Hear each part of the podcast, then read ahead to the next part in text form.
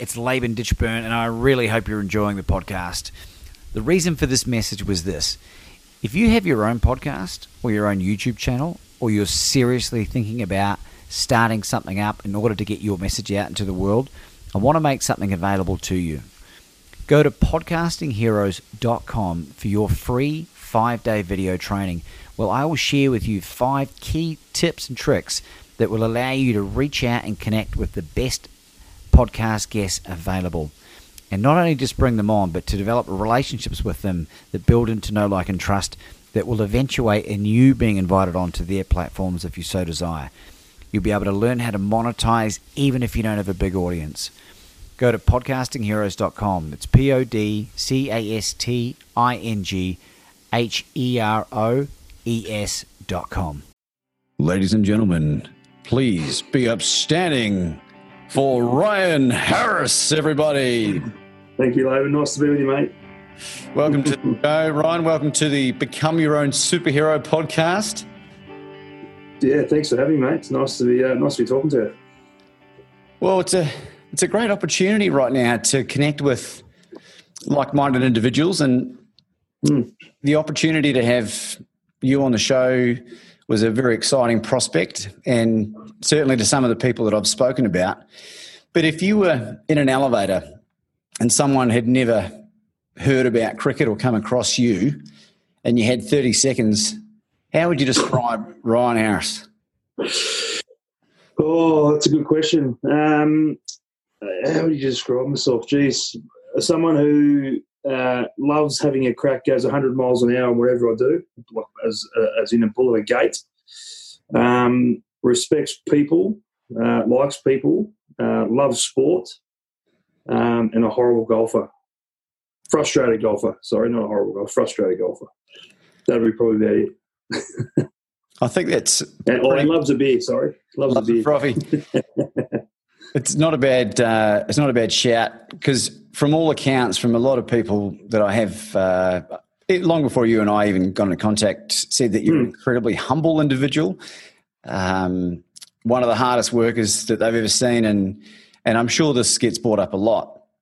And you know, it's rare. It's rare to come across individuals like that. And I think yeah. now is the platform for you to to blow off some of that steam and and you know maybe big note yourself tonight. It's okay.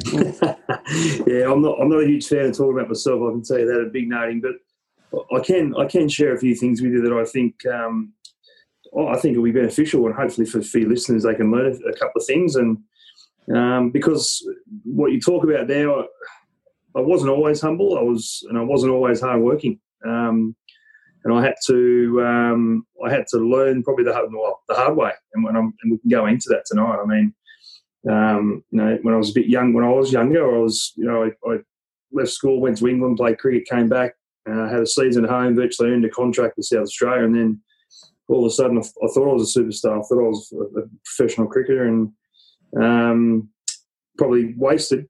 Uh, learned a lot along the way, but wasted um, probably a little bit of talent for about probably five, well, four or five years, and nearly cost my career in the end. So um, I was a bit of a party animal. I didn't mind a drink, didn't mind chasing the skirt, and um, it was affecting my my professional uh, my professional career. And um, it uh, it took me didn't probably until um, I actually lost the contract with South Australia that. Um, um, I lost it and then regained it within three weeks because someone else had uh, hadn't hadn't um, or decided not to take one and that sort of put me back on the list. And I guess the rest is history. I had a coach at the time who we didn't necessarily see eye to eye, who was a very good mate of mine now. And um, I look back then, and it was it was um, I thought it was all him at the time, but it wasn't. It was it was me, and in not respecting him. And so he sat me down and gave me basically the ultimatum and said, you know, if you want to be a professional cricketer, you have got a second chance. A lot don't do that. A lot, a lot don't get that.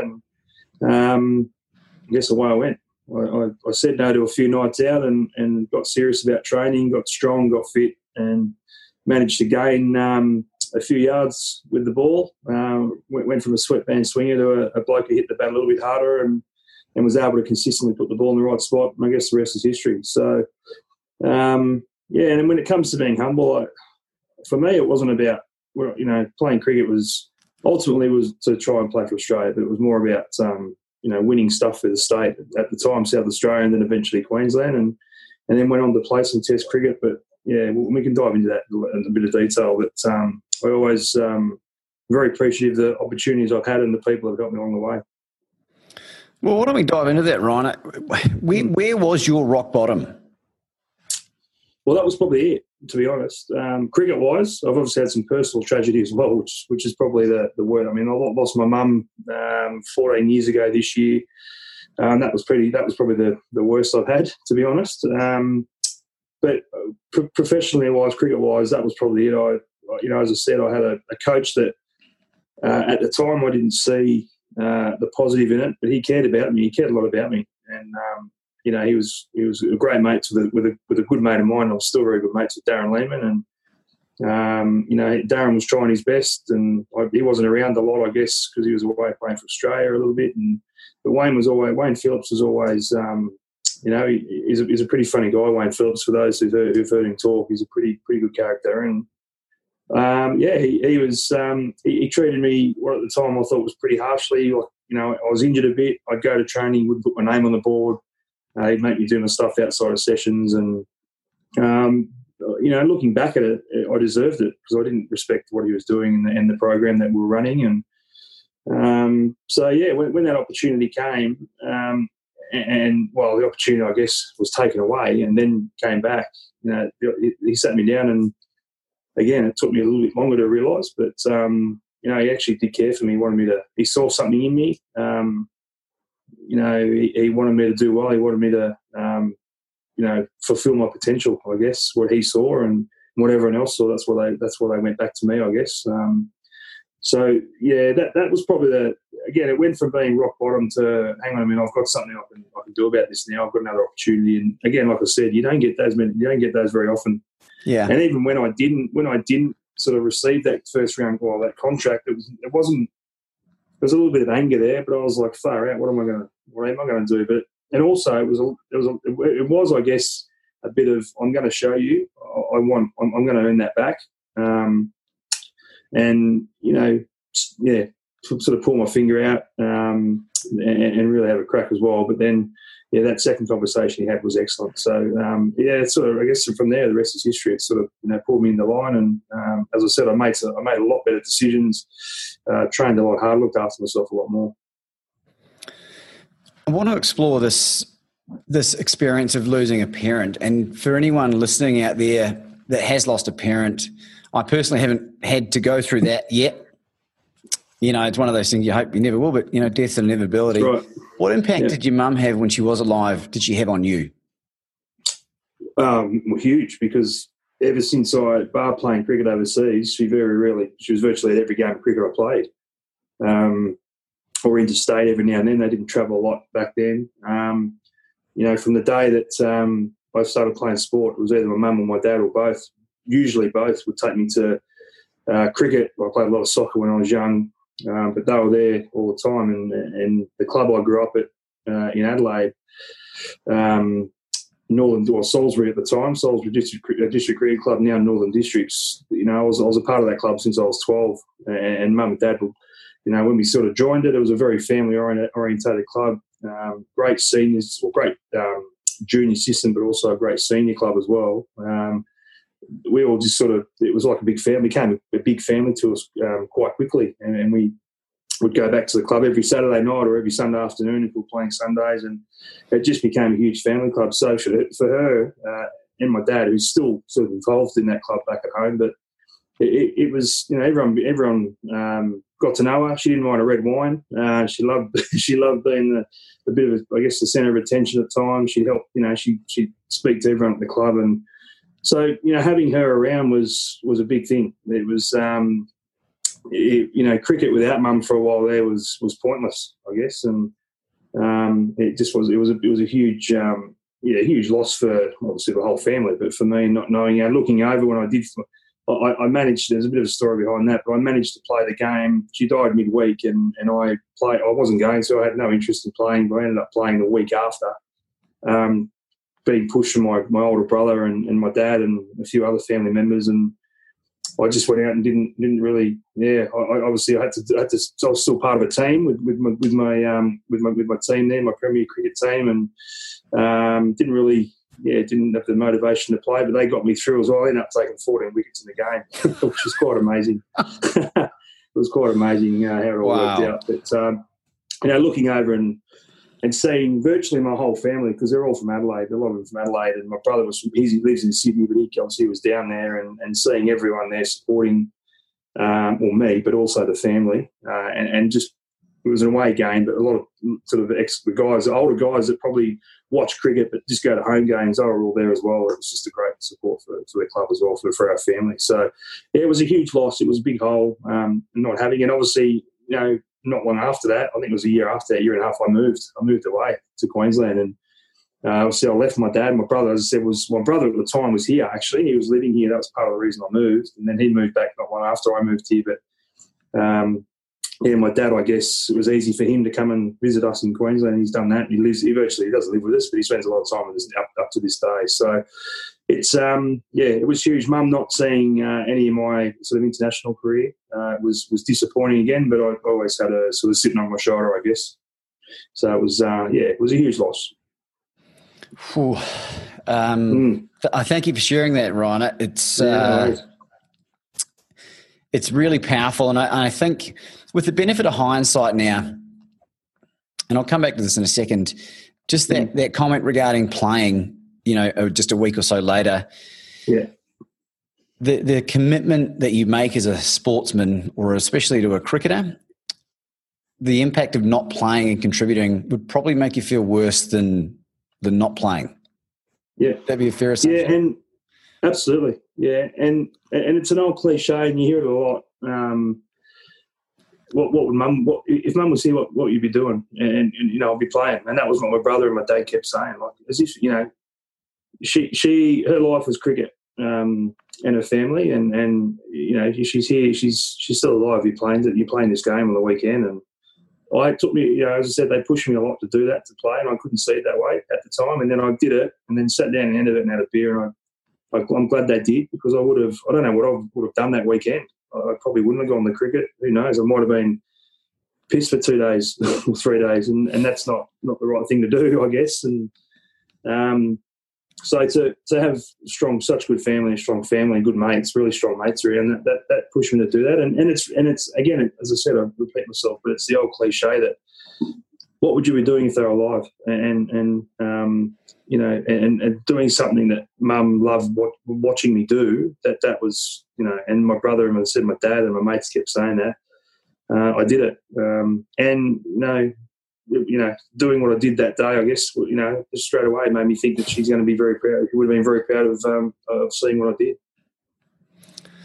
That's really great. And and mm. what I was going to just circle back to, with the benefit of hindsight now, what are some of the, the techniques and the the tools that you've used to get over that grief in the years since that you might be able to share with people that might be going through something similar right now? Oh, far out. Um, it's a really good question because I haven't. looking back at it now, it was just it was um, it was cricket. It was sport. Um, it was you know just wanting to. I guess that um, I'd started to play pretty good cricket then. Uh, you know, I was starting to hit the um, see the light. I guess as I said before, put you know change my lifestyle. Probably you know two years before that, I think it was, or a year and a half before that, and I used it as huge motivation. Um, you know, obviously the, the thought of, and I had no idea even when I moved, well, that I was going to move um, before she was alive or, or um, you know, or, or, the journey I guess I was about to, to embark on not long, you know, only, as I said, probably two and a half years after she died, uh, after she died, that I started playing for Australia, and it was a little bit longer after that again. So I had no idea that was that was. But I used it all as motivation, I guess. It was you know, it, it, I just wanted to be proud of what I was doing, and, and obviously my dad as well. My dad was with me along the way, the whole way, and um, I guess I used it as motivation more than anything. It was obviously huge loss, huge grief. You know, it was funny because you, you, mum used to ring me a lot, and and I used, to, used to say every now and then, "Man, what are you ringing me for?" You know, you, you rang me twenty minutes ago. You know, and, and, and it's amazing what you want to, what you do for that phone call after they're gone. You know, you just want that. You, you, you, you'd have a ringing every ten minutes if you could. You know, or you could. So I sort of took that a bit on board too, and, and it just yeah, it was just more the motivation and everything, and and yeah, I, as I said, I had some really good people around me, I guess, that helped me deal with it, and we dealt with it together. It wasn't as if I tucked it all away and and um, and held on to it. I had you know also got a great father and a great brother and a great extended family and, and some really good mates, so that that really helped. Like, there wasn't something, there wasn't I guess. In answer to your question, there wasn't something I could put my finger on. It was just a, a lot of different factors, I guess. Uh, look, it's pretty apparent, like a really strong support network and, and something to focus your energy into. Yeah. Super duper important. Yeah. And yeah. You know, a game like cricket, which involves so much dedication to the physical and the mental and the emotional and even the, really the spiritual side of things, um, especially if you really truly love the game, like you know, safe to say we both do, right? Mm-hmm. And so, from the other side of the family, from your dad, what did he instill in you that's been really valuable in your career, in life in general? Oh, support. Well, support. He's always, as I said, they've always been at my sport. And um, one thing I guess I, I, remember, I always say about my dad is even to the day I was still playing Test cricket, he, he always knew better than I did. he always gave me, um, you know, advice. He didn't play a lot. He played a little bit of sport when he was when he was sort of growing up, but he was. Um, you know, early days, I'd get off the school bus and he'd, he'd be there waiting in the car and driving me into the city to, to train uh, with, with underage squads. And, you know, he, he was there along the way. He, he, was talking to a lot of coaches and, and not, again, he, he always well, he always proclaimed he was never the, never the professional, never the um, never the coach, but he, he was always pushing me. He always pushed me into to, to, to even throwing me balls out the front yard or um, every time I got out a certain way, he'd always come and try and talk to me about it. And, and so he was always pushing me. He was always making sure that I was, um, you know, trying to do as, as, as best I could. Uh, when I moved away from home, obviously, didn't have as much control over that because didn't know what I was doing all the time. But um, you know, when when he sort of got even going fast forwarding, when he got word of the way I sort of um, nearly lost the contract, and again the story I just told, he was back on my case. You know, said this is a if you want it, this is what you got to do, and he was always on to me. So I guess the the um, the pressure, but not not the pressure again when I was younger to to push me where you know to do well. He he he, he just wanted me to be happy and, and, obviously not pushing me to something I didn't want to do. Um, yeah, but making sure that you know getting me there on time, being being being at training on time, making sure I was prepared. Um, you know, even in schoolwork, which I hated, um, you know, he tried to help me out as much as he could, and we'd come to serious arguments before. You know, I'd get off, get home, do my homework, within an hour we were, having arguments about what I what I couldn't understand. I just hated hated doing school, but uh, it was always there and pushing me, and and, and again a great support. Um, to, you know, to again to, to get me to where I got to, I guess. And uh, I've got a couple of brothers, and I've certainly learned from some lessons from them, and certainly taken a few mm. hidings and dished out a few. from yeah. your brother, what's been his biggest influence on your life to this point? Yeah, pretty. Again, it's pretty similar. My, brother's nine years older than me, so um, you know he he actually left home quite young. He left home as a 16 and a half year old to move from Adelaide to Sydney to to take up an apprenticeship as an aircraft engineer. Um, so he he moved over from that to move to Sydney to live with my mum's brother at the time, who looked after him to do all his um, apprenticeships and all that on his study and that. So.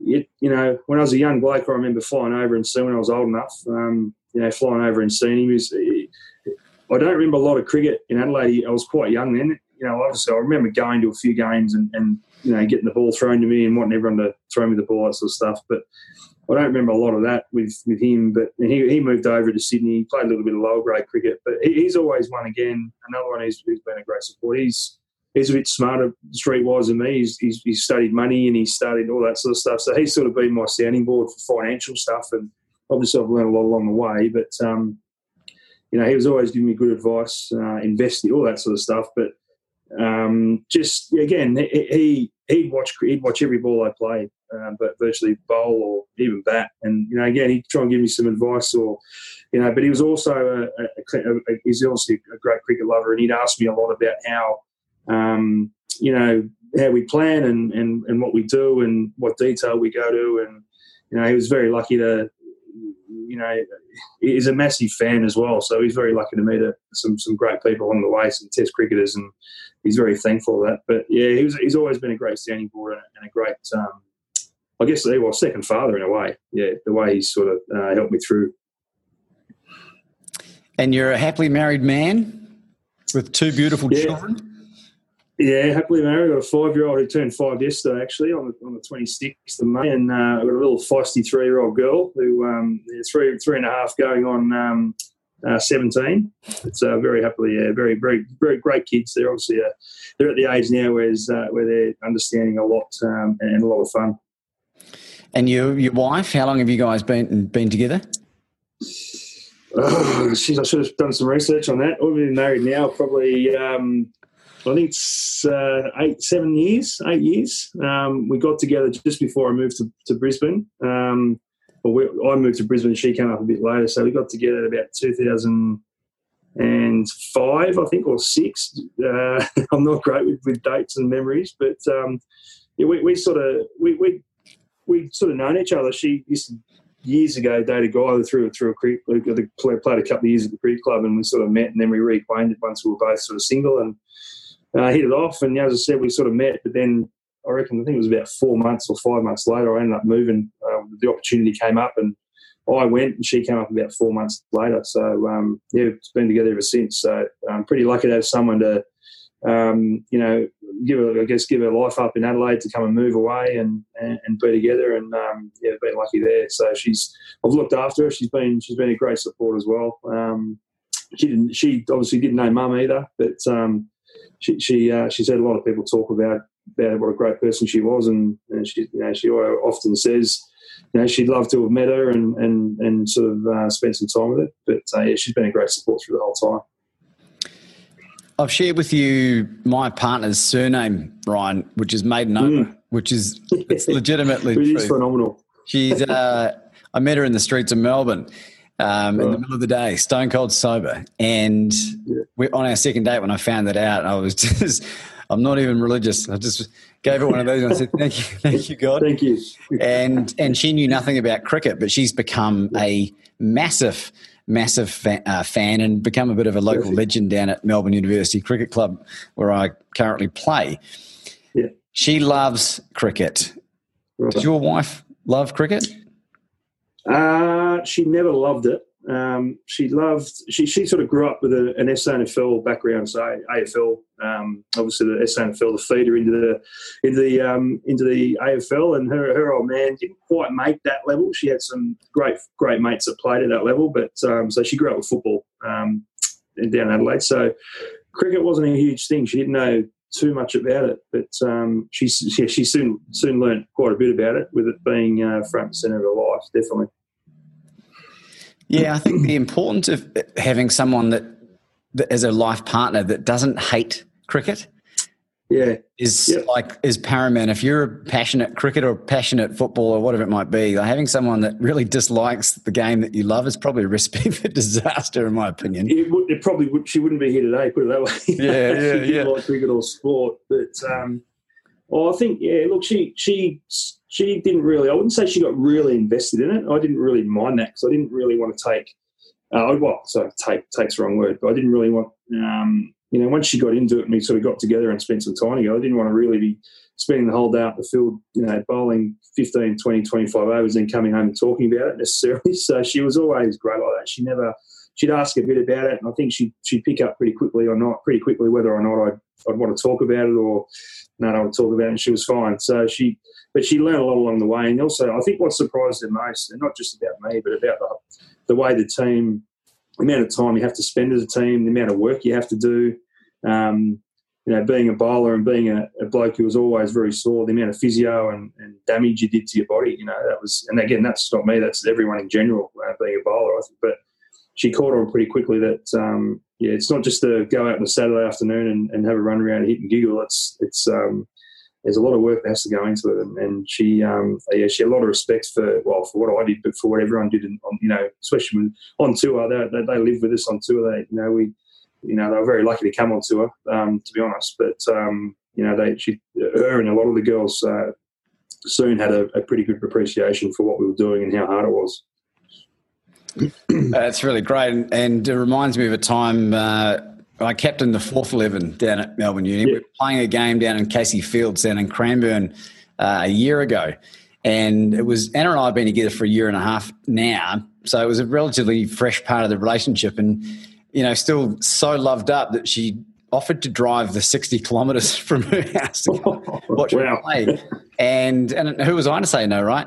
And, yeah. and as skipper, I normally field it mid off or, you know, get under the lid. She came and she's stunningly beautiful. She's three quarter Russian and one quarter Japanese, right? beautiful yeah. inside and out. But she came and she was standing down at fine leg and the game was a dead rubber at that point. So I, I made the brave decision to go and put myself down that next to her, and between overs, gave her a pash in front of all the Casey oh, South Melbourne yeah. boys, and they still give me shit about it. The last game we played not yeah. that long ago, rightly so.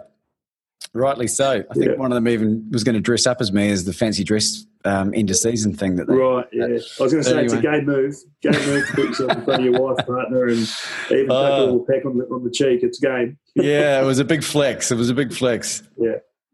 I'd like you to um, do me a favor, Ryan, and just I want you to close your eyes for a second, and hmm. I want you to um, transport yourself back to the year 2014 in Cape Town, and oh yeah, it's the yeah. third test yeah. And I want you to talk me through in every intricate detail that you can remember what happened. So this is easy because I've been taught. I spoke about this yesterday with Usman Khawaja on another podcast. But um, 2000, 2014, that that tour was huge because um, well, South Africa, uh, it's always a big tour. Um, we'd um, we obviously won. We won the Ashes five 0 um, before that, and so it was a huge summer, and we are on such a high. And heading over to South Africa, we, again, I think they were number one in the world at the time. I think. Um, so it was going to be a huge tour um, going over. I think previously we we'd had a two two two match tour that we that we drew, um, and they and they pumped us in, this, in the I think it was the first test we got bought out for forty one. So it was going to be a uh, a huge a huge tour. So we, would um, Mitch Johnson was flying; he was bowling quick. So we, we got to Centurion. We were pretty happy. Wicket was a bit spicy. We got through that. That was that was. Um, I think we got that through through four days. Um, then we moved on to Port Elizabeth, which um, we haven't had. Australia haven't played very well. I think South Africa they they, they barely lost, and they play very good cricket there. Um, and I, I, that was probably the first time I hadn't I, I hadn't bowled that well. Um, even in Centurion, I, I, didn't bowl that well. And going to Port Elizabeth, I did a little bit of work with Craig McDermott going in, um, just a, just a little bit of extra work. Um, but I didn't bowl that well. I, well, it wasn't that as bad as I thought. It was just me being a bit, um, uh, you know, worrying about too much. It was probably the first time I think I had I had negative thoughts uh, playing for Australia. I thought I actually thought that this could be it. This could be the this could be the finish because uh, my knee was a bit sore. Um, I, you know, that was that was sort of bothering, but I you know that wasn't going to be an excuse because I played with it for my virtually my whole Test career. Um, you know, I was still bowling these decent pace. I was still hitting consistent length, but it wasn't. Uh, sorry, um, I wasn't hitting a, as consistent length as I had in the past. So I got pumped a bit in, in Port Elizabeth, and, and I remember standing at the back end of that game thinking, "Far out, what?" You know, I, I thought I was going to be dropped for the next test. Um, I thought this, if, if, that's the case, and this could be my last, you know, this could be it. And I never had thoughts like that when I was playing for Australia. I always thought that if I'm not bowling well enough, you know, someone else is going to replace me because they are, and that's it. That's that's the way that's the way it goes. And because we'd had success, I still wanted that. I wanted, I had the drive to do well and, and wanted to wanted to keep going. But so I ended up um, you know, again, sitting down with Craig McDermott, we had our psychologist, Michael Lloyd, who still works with the team on tour. Some really good chats, and it was just, I, I bowled, um, usually the preparation for a test match, you start on a Thursday normally, or depends where you were, where you are. Wednesday's usually off. You have a good bowl Monday, Tuesday, get yourself right. I went back on the Wednesday before and, and bowled, I reckon, six or seven overs. Just and, and Craig McDermott was at the top of my mark you know, I'd sort of said him, what do you reckon? He'd say, mate, just keep bowling, just keep bowling, you're going all right, you feel you're looking good. anyway, I finished my time there, and again, very unusual to bowl um, day before the game. And he pulled me over and said, "Mate, you're a dickhead." I said, "What are you, what are you talking?" Because I had a pretty good relationship. And he said, "Mate, you're a dickhead." I said, "What do you, what do you mean? What, do you mean?" he goes, "Mate, you're flying.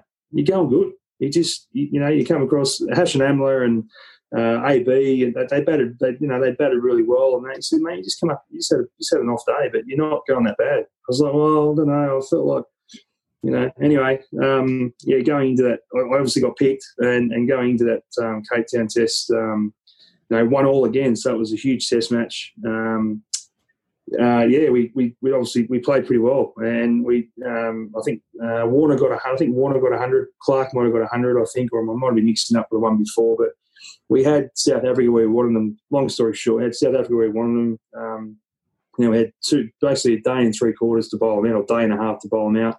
We knew that they were going to be tough because of what they did in Adelaide a couple of years before, where they batted and batted, and um, yeah, so we, we, again fast forwarding a little bit again. We, we, we started off we had a three for fifteen, and we're thinking, here we go. This is we're going to be you know on the on the cans by about five o'clock today. We're going to have a good time here and, and really enjoy it again and top off a great summer in Australia and, and obviously two over here. And then they just kept going and going and going. So it, it was it was unbelievable. I, you know, to get to again fast forwarding. I don't want to bore you with all the details, but um, you know, we got to the opportunity at the back. I got the opportunity at the back end to, to, to come in and I guess um, parachute in and take the last couple of wickets. But the, the, team had bowled so well, and the bowls were were absolutely we were out on our feet. We were just absolutely cooked. Um, again, as I said, my knee was done. I was I knew um, probably I tweaked a little bit during the, during that test match, so I knew at the end of it that when I got home I was having surgery to, to, to hopefully fix it up a bit, and I sort of I'd pick up a bit of a, a hip flexor strain as well, and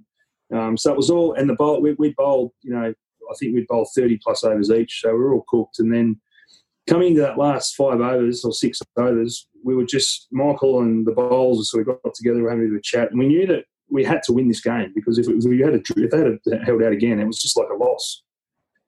Um, so we, yeah, we, we got to the, the back end and I knew everyone was cooked. Mitch was Mitch was he bowled his ass off, so he was bowling. You know, he wasn't bowling the 150 thunderbolts. James Pattinson had a, I think he had he had a stress fracture, so he was sore, and um, you know that I knew that was so. And, and, by this time, Michael had moved me. Michael Clarke had moved me to gully, so I didn't have to run in the field to try and save my legs. Right, so I'm walking between overs. I know the time's coming that he's going to come to me. He's going to come. I know he's coming to me soon. I'm thinking, I really want this opportunity, but geez, I'm sore. What am I going? How am I going to get up for it? And anyway, there was after this one over, I sort of took off from gully and I saw him coming my way and he ran up to me, he called out to me said, Boy, come over here. And he said, You know, how are you going? And I said, Well, I'm sore. I'm a bit sore, mate. I said, What do you need? And he sort of said, Well, we need two wickets. And I said, Yeah, I, I agree with that. And he said, It's either you're going to get them or I'm going to have a bowl and get them. And I said, "Well, no disrespect to you, mate, but you're not bowl." and then uh, uh, I'm going to have, I'm to do it. i am going to bowl. I'm not, I'm, I'm not going to in a situation like that as the main one of the main bowlers say, "No, mate, you bowl." um, so he he uh, yeah threw me the ball, and obviously he said the rest is history. It wasn't. I sort of had an over to think about what I had to do. Um, but looking back at it now and, and taking those last, it was it was one of those, you know, as, as a kid moment, you dream uh, sorry, as a, as a as a kid, you dream about um, as a potential. Um, everyone, you know, the world's on you. Um, you know, and you have an opportunity to win a, a, game of cricket for your country and, and your team that um, that have worked so hard to be in this position.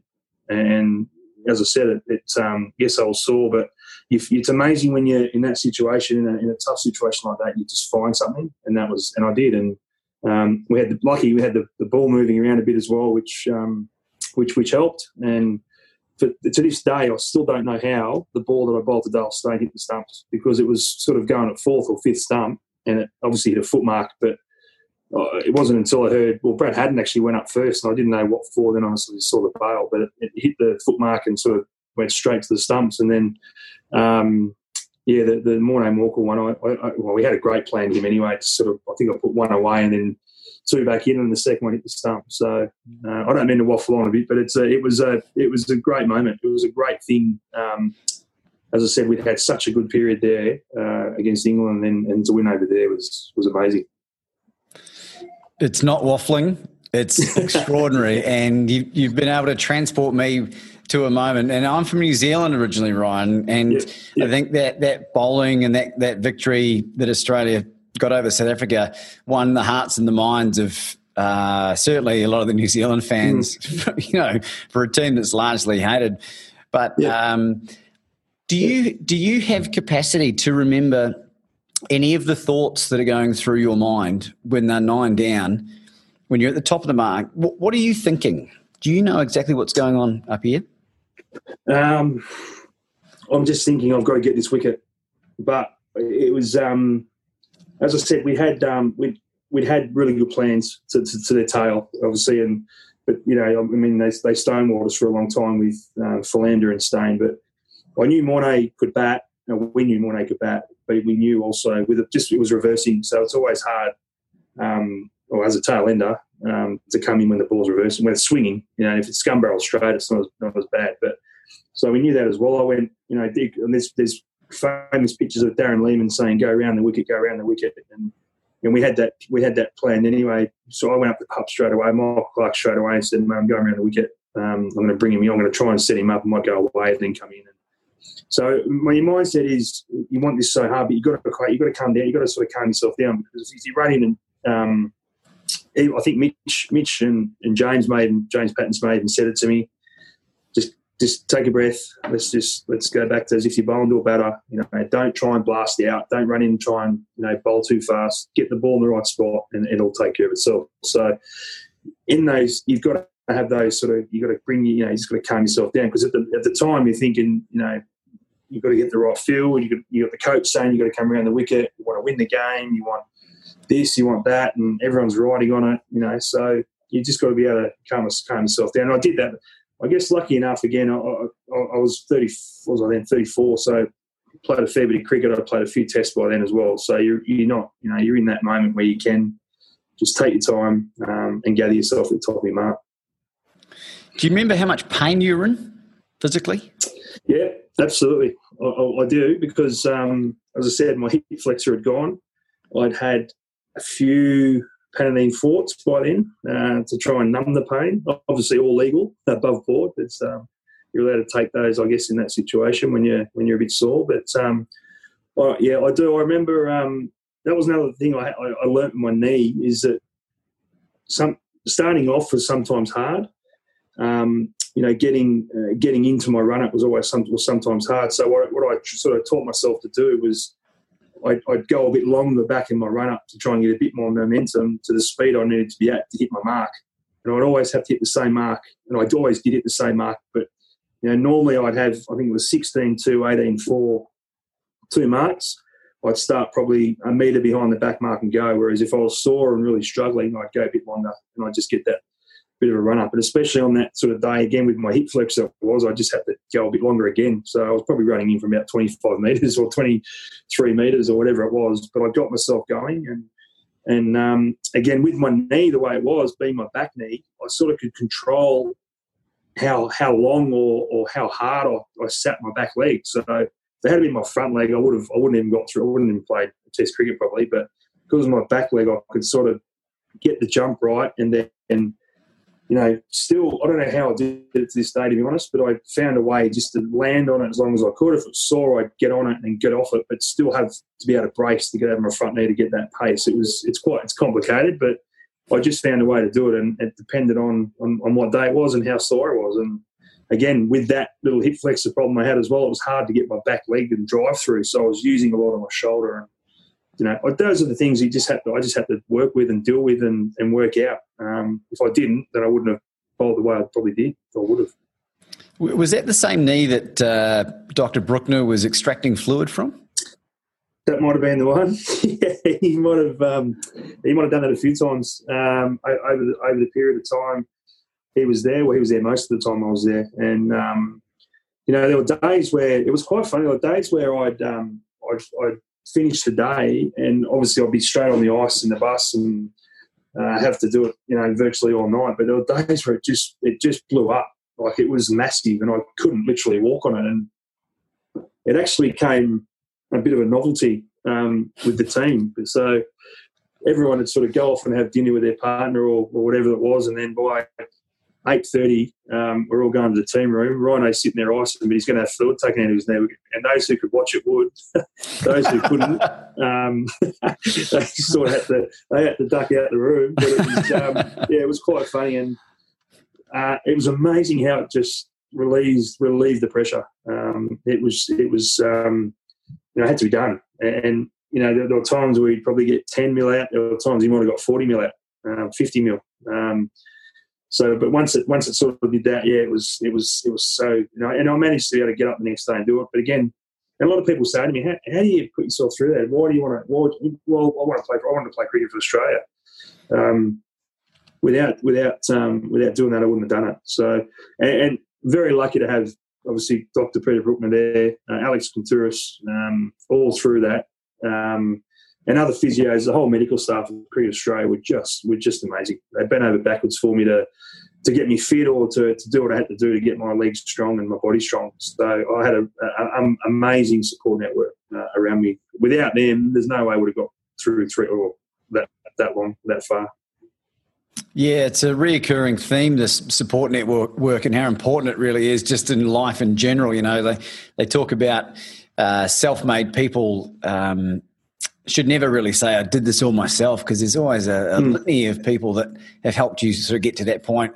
In my own experience, yeah. I'm I'm reaching out for as many uh, for as much help as I can, and it's not mm. not because I'm I want to show weakness. It's because I want to remain strong. You know, like that's the whole yeah. point of this stuff. Yeah. There was a period, I think, a year or so later when you're in England. Yep. When it all finished you able to talk us through that, that period? And... Yep, absolutely. It's um, it still feels like it was yesterday. Um, I had come back again from a, I think I had a clean out. I, I, do remember it. I don't remember so much before. I remember exactly what I did. But so I think I had a bit of clean out again um, with my knee, and then I was missing the well leading into the England tour in 2015. We had West Indies tour, but Carter, the birth of Carter, my son, my son, I, I was, I was, I hang, I stayed back to, um, to, to, uh, to, to be with Cherie, and um, you know, it wasn't as if it was interstate. West Indies is a fair flight. It was about about twenty five hours to get there, or whatever it is. So it wasn't a place I could quickly get back back from. So I ended up staying uh, here. But at the time, I, I, must admit, at the time, all I wanted to do was play. I, was over the training. I, I, I trained so much and I was sick of the, I was getting sick of the niggles and the, and the bit of the pain I was going through. But um, I also knew that I wanted to get through to England and potentially back. So a bit of a contradiction there, but I wanted to get back after that as well. So um, when I'll go through that in a minute. But so I had Pat Howard came to me, who was high performance manager at the time, and sort of said, um, obviously, mate, no, no brainer, you're not going to the West Indies because of because of the, the birth of your first son and or first child, and but he said, "What what do you need?" Because he he sort of I think he'd heard whispers about um, my daughter's just coming in now. Hop out, baby. I'm just on the phone.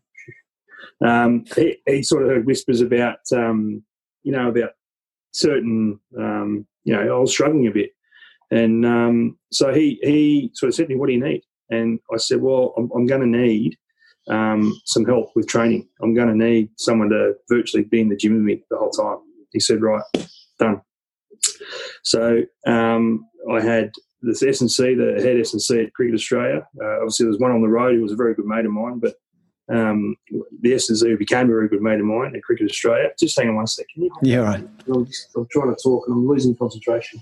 You can kiss a good night if you like. Yeah, I've already done that. She's coming out, she's snuck back out of bed. I was just losing my chain of thought thinking what she was going to do. Um, so he, Pat Howard sat me down. He's, he's um, what do you want? I need a trainer. He said, perfect. So we had sort of the head S&C who was going to be in there, and then the other sort of another S&C who was sort of our second uh, there. He, he, said, right, they're yours. So every session I did, um, I'd have mainly Andrew Weller, his name. I'm actually playing golf with him tomorrow, but he he was there, and then he's sort of his other um, David Bailey, who I think is at the Gold Coast Football Club now. He was with the women's team for a long time. They were there every time. Every time I trained, they were there, and they just looked after me. And they they ran me into the ground and um, in a good way. And just there were times where I, you know, they, they knew me well enough. They, they sensed that I was struggling a bit with it. So, you know, it was almost to the extent where they'd ring me in the morning and say, "Hey, go." I'm like, "Oh, I'm sorry." They were going to drive and literally drag me to, to the gym, which they didn't have to because I was always going because I knew that if I hadn't have done what I had to do there, I wouldn't have got through any any more cricket. Because you know, if I had stopped, um, I don't reckon I stopped doing something for the last probably two and a half years because I knew if I had stopped, my body would have shut down and my knee would have been cooked. So, so they got me there, and I got I was the fittest I've ever been. My whole my whole career, I was I was that fit. I had in the last couple of um, weeks, I had my brother and my nephew, who's not, who was uh, 18 at the time, come and actually train and do the last two sessions with me, and they walked away just again with another appreciation of how hard that I was going, but they were obviously how hard they were putting me through. So um, did that. I was had we had Carter, great, and I and I, was there for I was here for a week and then left. Well, obviously left and, and flew over and going um, going over there. I felt great. I was like, I'm I'm 100 percent ready, 110 percent ready for this. And um, as I said earlier, I was sort of in the back of my mind, I was just going to see how I was going over there, and if you know opportunity that well, if I was going really well, I, I you know when we sort of talking about retirement, I probably would have liked to have pushed it out. I think New Zealand were touring in Australia after that, so potentially come home and finish at home. If it wasn't quite going well, then that might have been probably the best time to to, to maybe do it. And so I sort of had a bit of a thought about that. Um, so yeah, got got over there. We we, we had some training sessions. Then came to um, we played our first uh, Canterbury against Kent was our first tour game. I obviously missed um, that tour of the West Indies, but the guys played pretty well, and and I was probably competing more with Josh Hazlewood to be honest, and he was bowling the house down. So, and again, I, never really worried about selection too much, but I wanted to play. I, I knew the work I put in, I wanted to play. So, uh, I never ever wanted him not to, to bowl well at training, but I was always just sort of peeking sideways to see how he was going. He, he was he bowled the house down. He, he, was going so well, but we got into this game, and I reckon I bowled um, 10, 11 overs, and they were probably the worst overs I reckon I've bowled. I was just couldn't get my rhythm. I couldn't get where I'd put the ball. Um, I was getting whacked, and then I reckon it was about my tenth, eleventh, or twelfth over. I, I, I, bowled this ball, and I felt a little click in my knee, and I thought that's um, that's that's a bit that's a bit different. Than, than I had a lot of clicks and a lot of clunks in my knee, and uh, and that was a little bit different. And um, so I'd finished uh, I, I finished the over, bowled another over, and it was a bit uh, I was a bit sore. So I went off saw the physio. By this time, I think, I think it was about thirteen overs, and did all the tests and it couldn't sort of get the pain that I was getting. So he said, "Oh, look, it's it's probably just a bit of the fragments that's moved or something that's uh, that's floating around or whatever it is." So, so I went back out and it was running around. And it was a bit sore, and I'm trying to run different ways to not get it sore. And um, you know, I think Michael came to me and said, "Are you right to go few? I said, "Yeah, I've got to because I'm to have to bowl." And um, I was in pain, but it was the best five overs I bowled the whole game. And I was just all of a sudden, I, I got everything back. My pace, the ball was moving, hitting the right areas, got a couple of wickets. Um, so I thought, well, it's sore, but um, I can get through this. And so the next, we had three days between, did all physio, ice, and it was still was really, really painful. And um, I, the next, the last tour game was at Essex, so we went there in the morning. Had to go early to try and prove um, that I was fit. Bowled about six balls and couldn't could not couldn't stand up. So yeah, long story short, again, I, I, that afternoon I got the train to London, went and saw a specialist, um, got a got a scan, um, and then yeah, the story began. The story goes on. I, I came back the next day. Uh, they were playing uh, against Essex, and I was a bit of a pest, as I said before, I'm a bit of a bull at the gate. If I want to want to resolve something, I need to know something, I want to know now. And um, Essex is quite a it's a tiny change room. So because we had, it's obviously a touring squad, so we had a big touring squad. They gave us like one of their virtually their offices that they cleaned out for us. So it was it was a short walk up from from where we're sitting on the fence doing the twelve man duty. So I was going up up and down every ten minutes to Alex and saying, Alex, have you got the results? Have you got the results? And he was like, No, no, I haven't. I haven't. I'll let you know. I'll let you know. And I kept doing it. He said, Rhino, just get back on the boundary and shut up. I'll let you know, basically. and, and, he wasn't the only one. It Was, there was a few of them around as well. Anyway, I reckon I gave it an half an hour, 45 minutes, and I went back up. And I could see from the distance there was something on the screen. It was a, it was a scan on the screen. And I sort of wandered over and I said, Oh, what's, is that it? And he goes, Yep, it is. And I said, what, What's happening? He goes, Just give me a minute. I'm, I'm just about done. And, and I sort of looked at it and I, I, I, well, I'm not a, I'm not an expert at reading uh, X-rays. I should be or MRI scans, but I could see something was a little bit different. I could just see a little line or whatever it was. And, um, he said, "Just go go down. You know, I'll be there in a minute." Anyway, so he um, it was only about five minutes. And he came down with uh, the team manager, the coach, um, the S and C. Took me into this little area. It was quite uh, private, and um, he said, "Right, this is what's happened." Uh, basically, I broke the top of my leg because um, I had no cartilage, um, which was the problem area. Uh, the bone sort of uh, calcified, I guess, or eroded, and and and um, basically just split. It was, almost like it was brittle and just sort of split down across my shin. So I said, "Oh right, that's um, that's what's I can now that, that that explains the pain. There's a bit of a crack there. What what you know what can we do about it?" He said, "Well." And he was pretty honest. Not not a lot. we can't really do much now. He said, "I said, what about is that the tour done for you now?" He said, oh, "For me." I said, he said, "Well, it's going to be tough." Um, to, I said, "Can we tape it? Can we take pressure off it? I can manage it, you know, like I have before." He said, "No, that's not going to work."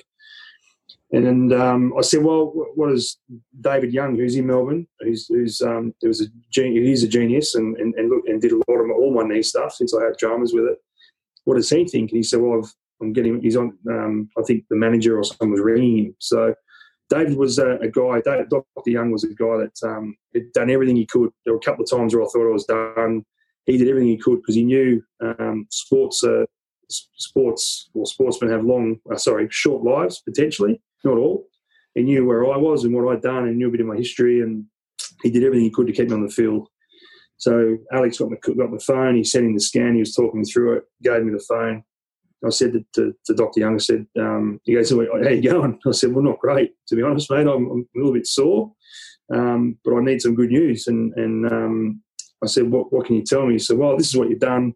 Um, this is what I can do to fix it. Um, basically have a bone graft from your hip, pack it in. Um, and I said, does that mean, what, what does that mean playing wise? He said, well, look, you, you to be honest with you, you, you're probably done. And that was right there and then was well is that fine is that you said well look you can you can you're not going to be able to make this series. You're done here or you have to come home i'm going to have to work on it. But with the cartilage that's not there you're just going to keep banging and banging away. It's going to eventually happen again. So i thought okay well then if, if he's saying that um, and, and I got off the phone, obviously spoke to Alex, and he said, I, I think that's the best thing, uh, and you're going to keep doing it. Um, you, you, you, go on any, you virtually, you, you, you, saw anyway. I was, to be honest, I was taking, it wasn't until Mitchell Johnson came to my room that night once we all finished and got home and that I was taking a lot of Voltaren um, and Panadeine Forte to, to actually get on the field, which is not healthy. Um, that it made me realise that you know what this is it. This is this is this is this is time to you know to um, to, to hang them up, I guess. And it wasn't. It, as I said, I had a feeling it was it was coming. I, I was always sort of thought I could be prepared for it. So I knew I was I was on thin ice for, for a couple of years, to be honest. But yeah. after the went, after the training I'd done, and, and the you know I, I got the, the, strongest I've been, the lightest I'd been. Um, that wasn't the way it was supposed to go, and, and that was uh, that was probably the hardest pill to swallow. And as I said earlier, I, I was I, I, couldn't have done that again. I couldn't have trained the way I did. I was done, and to have to think that I have to go back and do all that again. Um, and and that thought right there again is another another one that that, that, that indicates that no, I can't. I'm ready to go. I'm ready to give it away now. So um, yeah, it was it was it was shattering to be fair. And and and Chris Rogers tells a funny story every time he goes and does a speech. He still thinks I'm, I'm I haven't retired because it came to the time when all the boys came into that little room and psyched myself up. My, my big uh, S and C mate was giving me a big pat on the back. You're going, come on, you're going to get through this. Yeah, I'm good. I'm good as soon as Darren said, "Oh, we've, got some bad news. Now we've got this and this," and he said, "Right, do you want to, do you want to say anything?" I said, "Yeah," and that was it. I, was, I cried, and I couldn't get the words "retirement" out. I'm retiring. Um, it was really emotional, and that's why Bucky, you know, Bucky Rogers says, "I haven't retired." So it was a very emotional time. It was, um, yeah, it was, uh, it was just so disappointing to to get so close to. You know, I played in England a few years earlier we were so um, ready to win that series as well and, and have a good crack at that series. Obviously, we didn't, but um, it was such a such a disappointment. So that's the whole story. Again, probably waffling on it. oh man, it's it's it's brutal, and and again, you know, thank you for sharing this. This is hmm. really important because you know everyone's going through their own journey, and whether they're playing fourth grade at Melbourne University, contemplating their cricketing future, or they're playing for their country, I don't think it really diminishes the experience any less or more. And yeah. certainly, you know, you, are very well known for battling through a few injuries over the course of your career, but they didn't only just stick around from a cricketing point of view. Certainly, you know, we spoke off air before. Uh, mm. You and your wife had some challenges yeah. making babies at one point. Are you happy yeah. to share some of that with us? Yeah, yeah. I mean, that that was a huge. Um, well, so yeah, that was another experience in itself. I mean, it was something that you you you're um, as bad as it sounds, you grow up and you, you you're scared of actually something happening. I mean, it's it's it's a natural thing, but um, we, we just got to the stage where it just wouldn't wouldn't happen, and and it was was hard because uh, you know the times when I needed to be around, I wasn't, and then when I was around, all of a sudden it wasn't working. So what, what what's going on? And then we went. We had a really good, um, a great doctor up here. We went and saw, and um, Carter was. I think we ended up having about seven goes of IVF, um, which wow. uh, is huge. Yeah. So that that was um, you know, obviously there was an expense that came with that. Luckily, I was earning good money that it wasn't an issue. Which, I mean, that's that's a I, I, I hate to think of the the costs that some people have you know have to that probably haven't got that. You know, we were, I was very lucky and, and and am very lucky with what I earned through playing cricket, but it was just a horrible experience because you the stress that I was playing, um, but the stress that was going on Sheree, you know, it was she's not it's not working, it's her fault, and you know it's dealing with all that sort of stuff. That uh, it was it was quite it was quite bad. And I, you know, you, you have to be there, you have to be around at certain times to to when things are going, you know, with the with the fertility doctors. They, you know, I'd have to leave.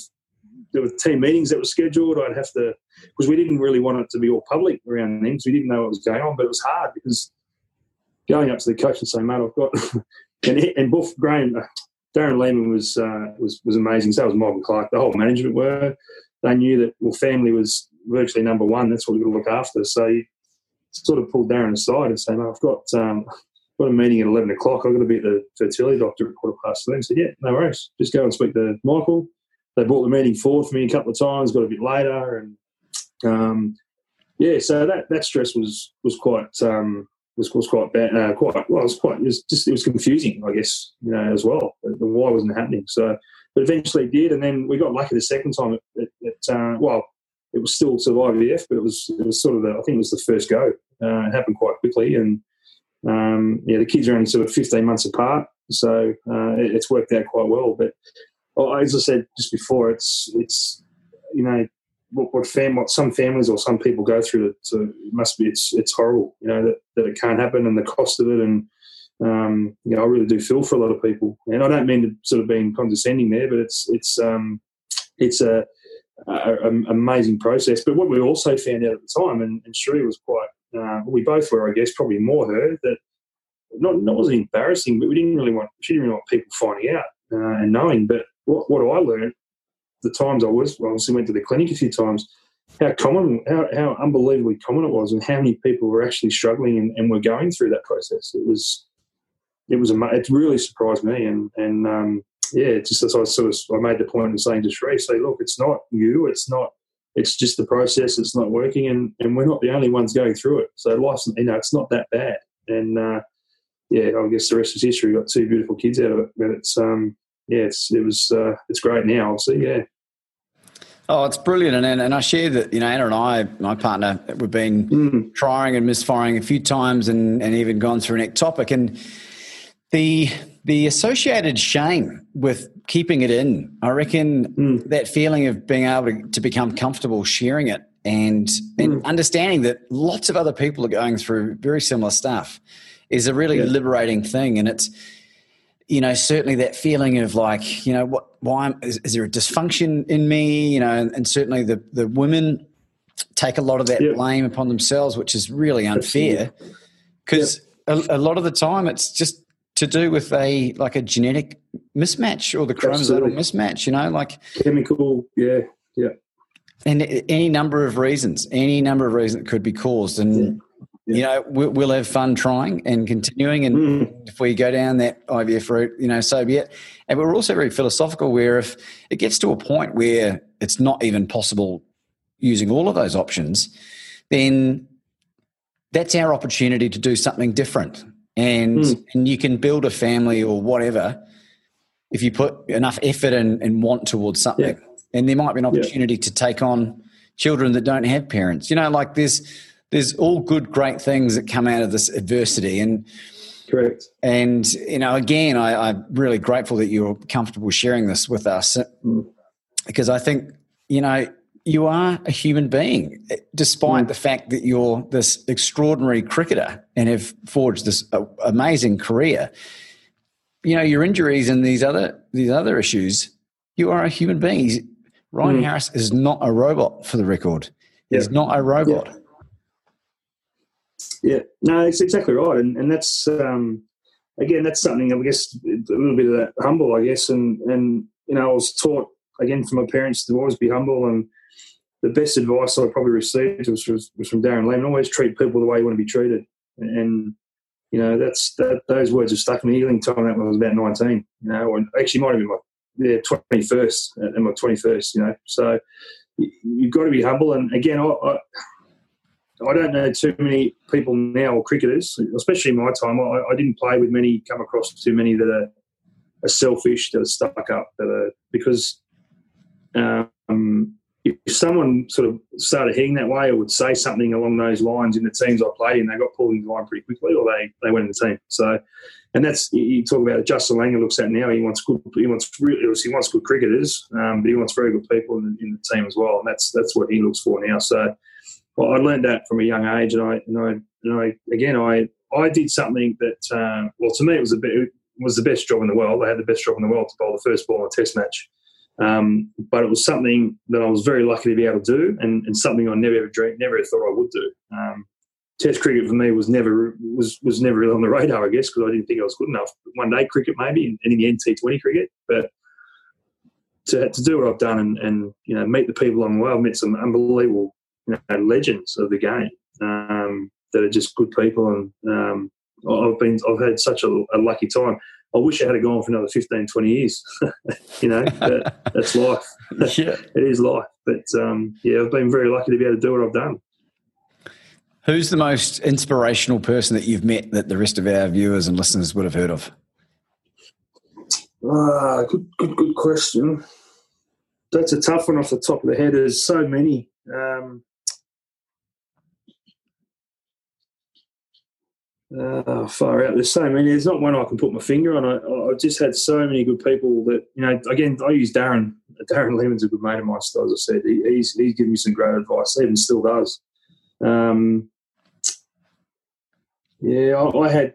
I remember going. Remember the school teachers that that, that have that have giving me great advice. So, you know, um, that's a real hard one. I don't know if I can answer that. You know, I've got so many good people. You know, um, that have just got I've got bits and bits and pieces of advice along the way that just contributing to into what I did and where I where I where I where I got to, I guess. And um, yeah, it, that's a really tough question. I have to have a think about that and and, and, get back to you with that one. But that, that I've just been lucky to have some great some great people around, I guess, through my whole life. You know. Well, look, speaking of advice, Ryan, there's a young fan of yours who's a, an up and coming talent at Melbourne University Cricket Club by the name of Mats uh, Max Hatzoglou. And yeah. I mentioned to him last yeah. night that I was speaking to you, and, and um, you've been involved with some pathways. And he was curious for me to ask you what are some of the, the attributes that the selection committee are looking for for these up and coming talents? One, as I said before, you're a good person. Um, you, you got good. You got good life balance that you can actually you can do something outside. This is what I look for, but a lot of the, what they do look for. Um, you, you, obviously you, you, can, well, depending on, well, I can't remember what Max is. A Max? I can't remember what he does, but I know that name. He's a keeper, Each batsman. He does everything really. He's like yeah. So creating opportunities, you know, scoring runs. Um, but the main one that we've we've looked at the time is is is that we've tried to really develop good people in our pathway and and we, have really we've, we've been very impressed with what states have done with that. Um, but you've obviously got to have the basic, yeah, the, the basic um, skill of a keeper. You know, the movements, scoring runs, uh, basic techniques of batting. They're the attributes that we look for. Um, I guess that one thing that we've sort of been criticised for in the pathway is that we, we sort of had the CA eleven a lot. Uh, we've had that for a few years now, and and the pathway there's been a lot of emphasis put on, and it's almost a feeling as if if you don't make it into the pathway or the state teams, you're almost being overlooked, which you're not. Um, that's a message that we, you know, we always tell. I had to CA11 teams in the national championship, so one thing that Graham Manou, who was a pathway manager, always, you know, he says the last couple of years, these kids that are picked in the CA11 are recognised um, for, for, for doing pretty well in the in the previous or in that championship that they get picked from. But this is not an Australian team, and this is not a you know a team that uh, if you're in this team, you haven't made it. You know, and and and I, I want to get that message out as well. I can't stress enough. If you don't make it under H team, don't don't worry. It's not. Uh, it's obviously nice to be recognised, but don't don't stress because um, that that part of the journey is, is a very small. Um, well, you know, I guess the ultimate for the for the pathways is under nineteen World Cup, which I've been I've been lucky enough to to be be at two uh, two of them. But again, not everyone that goes to that World Cup is going to go and play state cricket or go and play for Australia. So, um, you know, that's that's one message I, I, do like. I would like to get out. Don't it's not the be all end all because you, you're going to from under 19 level, you're going to go into grade cricket and Premier cricket, and that's where you're going to learn all your hopefully learn a lot of your skills and crafts anyway. Um, so, but yeah, look, it, we just need, we really want good people. We want guys with, with really good attributes of, of um, you know, um, showing that they can. Well, he's a keeper, so again, showing good movement, um, catching the ball, um, working hard, you know, all that sort of stuff. So we again, I've, I've, been lucky enough to sort of be on that on that on that side of the fence and looking at that over the last couple of years. Well, there you go, Max. You heard it straight from the horse's mouth. And I, would like to. Um, there's a great quote that Steve Martin, the actor and comedian, uh, uses a lot, and it's "Be so good that they can't ignore you." That's right. And I really love that. And I think you know you're not going to you're not going to ascend to those ranks if you are a dickhead. And the clubs are switching on. You know, no dickhead policies. I know uh, yeah. JL's a big fan of that. Saw him talk about it a couple of years ago. And uh, you know, if there's an opportunity, if you're down in Victoria during the, the, regular the regular season, Ryan, we'd love to have you come down and observe some of the bowlers down at Melbourne University. Love to. Parkville there. Yeah, I'd love to. It's an yeah. open open invite. Love to. I'd love to talk to you all night, Ryan, because there's yeah. so much great stuff just coming out of this. But I'll I'll wrap this up shortly because I'm very respectful yep. of your time. No, no problem. I want to finish on a moment in your life that you recognize as a real crossroad. And it can be from any age. A moment in your life when you realized either what your passion was or that you knew that your life was going to work out in a way that you were you were going to be content. Do you have one of those to share? Um, well, I, have probably already mentioned it. As I said, that for me, um, well, there's probably two, to be honest. There's probably that moment where I, when I was again the contract going back, and I am not going to repeat it all, but being in that stage where if I don't, if I don't get a contract, what am I going to do? Because I don't have anything to fall back on, which will lead me to my second point a bit later on. But that right there is far out. You know, I've I've had something that I um, I'd earned a contract. I'd had it there for a number of years. I'd taken advantage of it, and now it's gone. And then at first, as I said, I was angry, but it was me. I, you know, I, I, I, wanted to blame other people.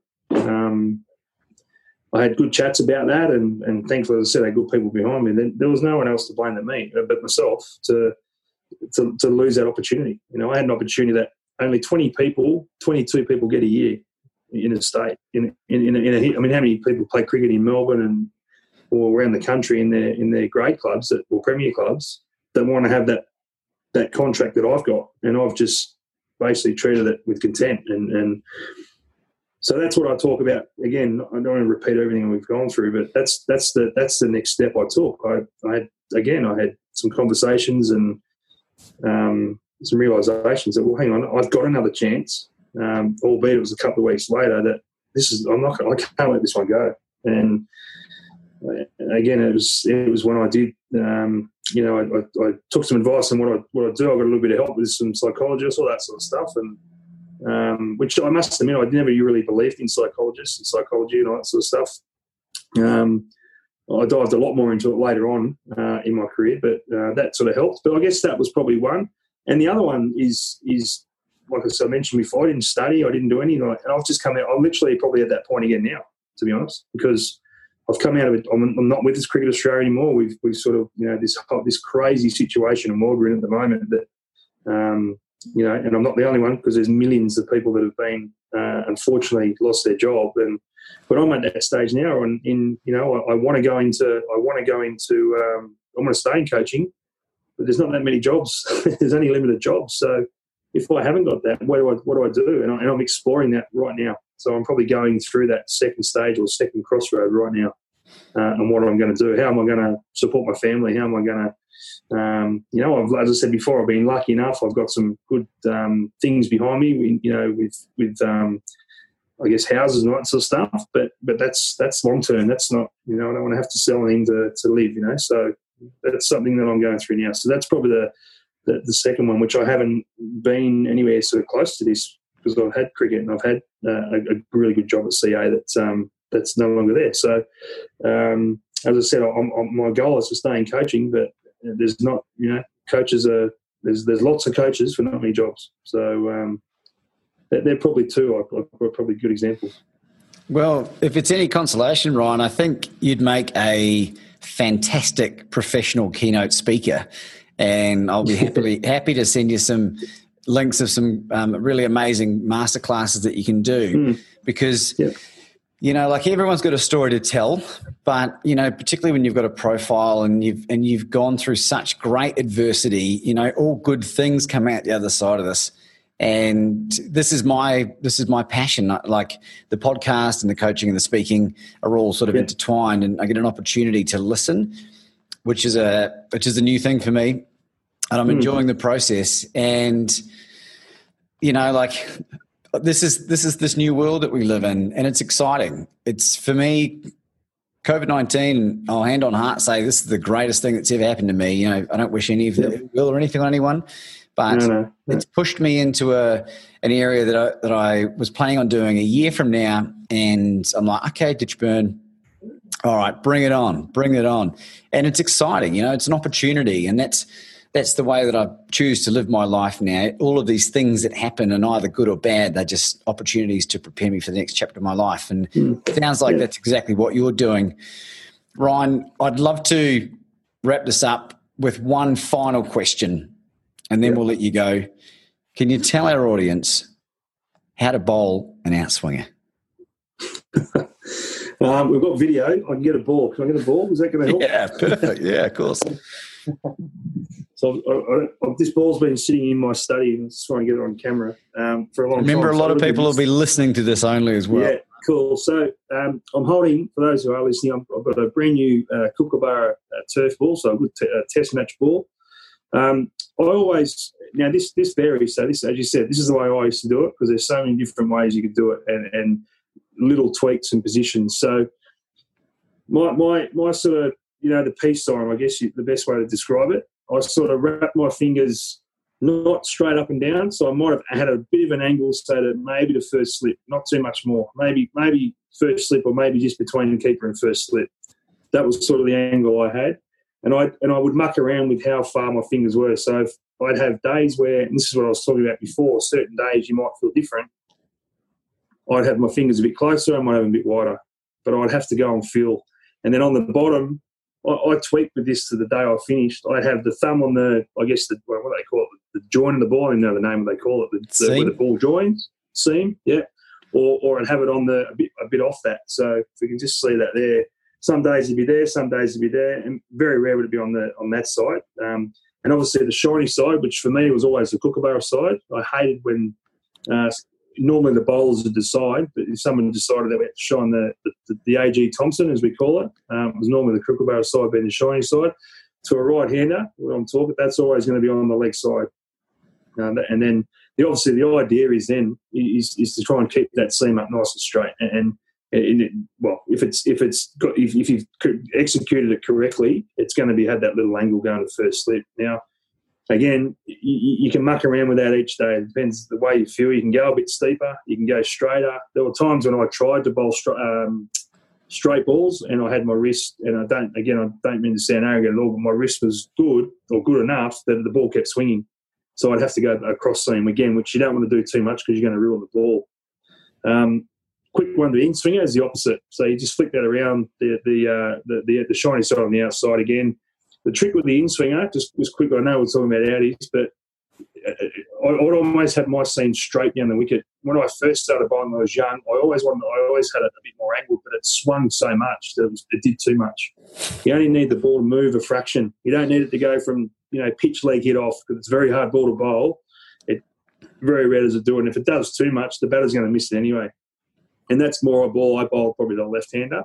And if I was bowling the in swinger to the right, it was just a change up. If I was trying to set him up, but the out swinger for me was obviously my, my bread and butter. Um, you know, I, again, or it, well, it was, but then if it wasn't swinging, I had days when it wasn't swinging. I just needed to keep the seam up because the seam's up. It's gonna the ball it'll take care of itself. You know, there were times it was dead straight. There were times where um, it started to wobble a bit. I, I, didn't necessarily try and bowl the wobble seam. I know Josh Josh Hazlewood's a big fan of that. He he learned that. Chris um, Stuart Broad in England is a massive fan of that, but he's a massive, uh, unbelievable executor of that. Um, David Saker taught that with with Stuart and also Josh Hazlewood.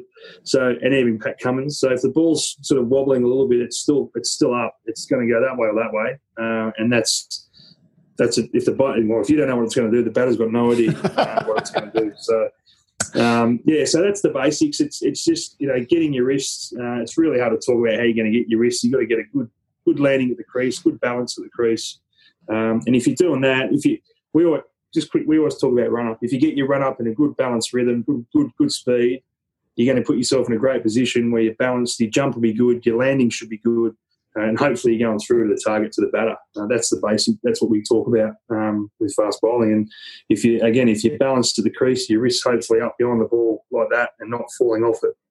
Um, which yeah, some people do. But the idea, keep it up nice and straight. If it's not swinging, don't worry. But if the seam's up, it still can seam. So uh, that's the art of fast bowling, basically, in, in, in a nutshell. Thank God you retired because that would, would have to cut that off from the overseas audience. Yeah, right. Harris, you've been an absolute superstar guest today on the Become Your Own Superhero show. Thank you for being so raw and authentic. It's been an absolute delight. Ryan Harris, everybody. Thanks, Laban. It's great to, great to chat to you, mate. Thank you.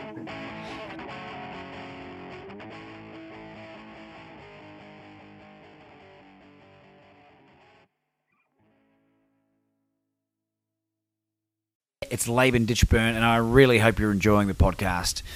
The reason for this message was this if you have your own podcast or your own YouTube channel, or you're seriously thinking about starting something up in order to get your message out into the world, I want to make something available to you. Go to podcastingheroes.com for your free five day video training. Well, I will share with you five key tips and tricks that will allow you to reach out and connect with the best podcast guests available and not only just bring them on, but to develop relationships with them that build into know, like, and trust that will eventuate in you being invited onto their platforms if you so desire. You'll be able to learn how to monetize even if you don't have a big audience. Go to podcastingheroes.com. It's P O D C A S T I N G H E R O E S.com.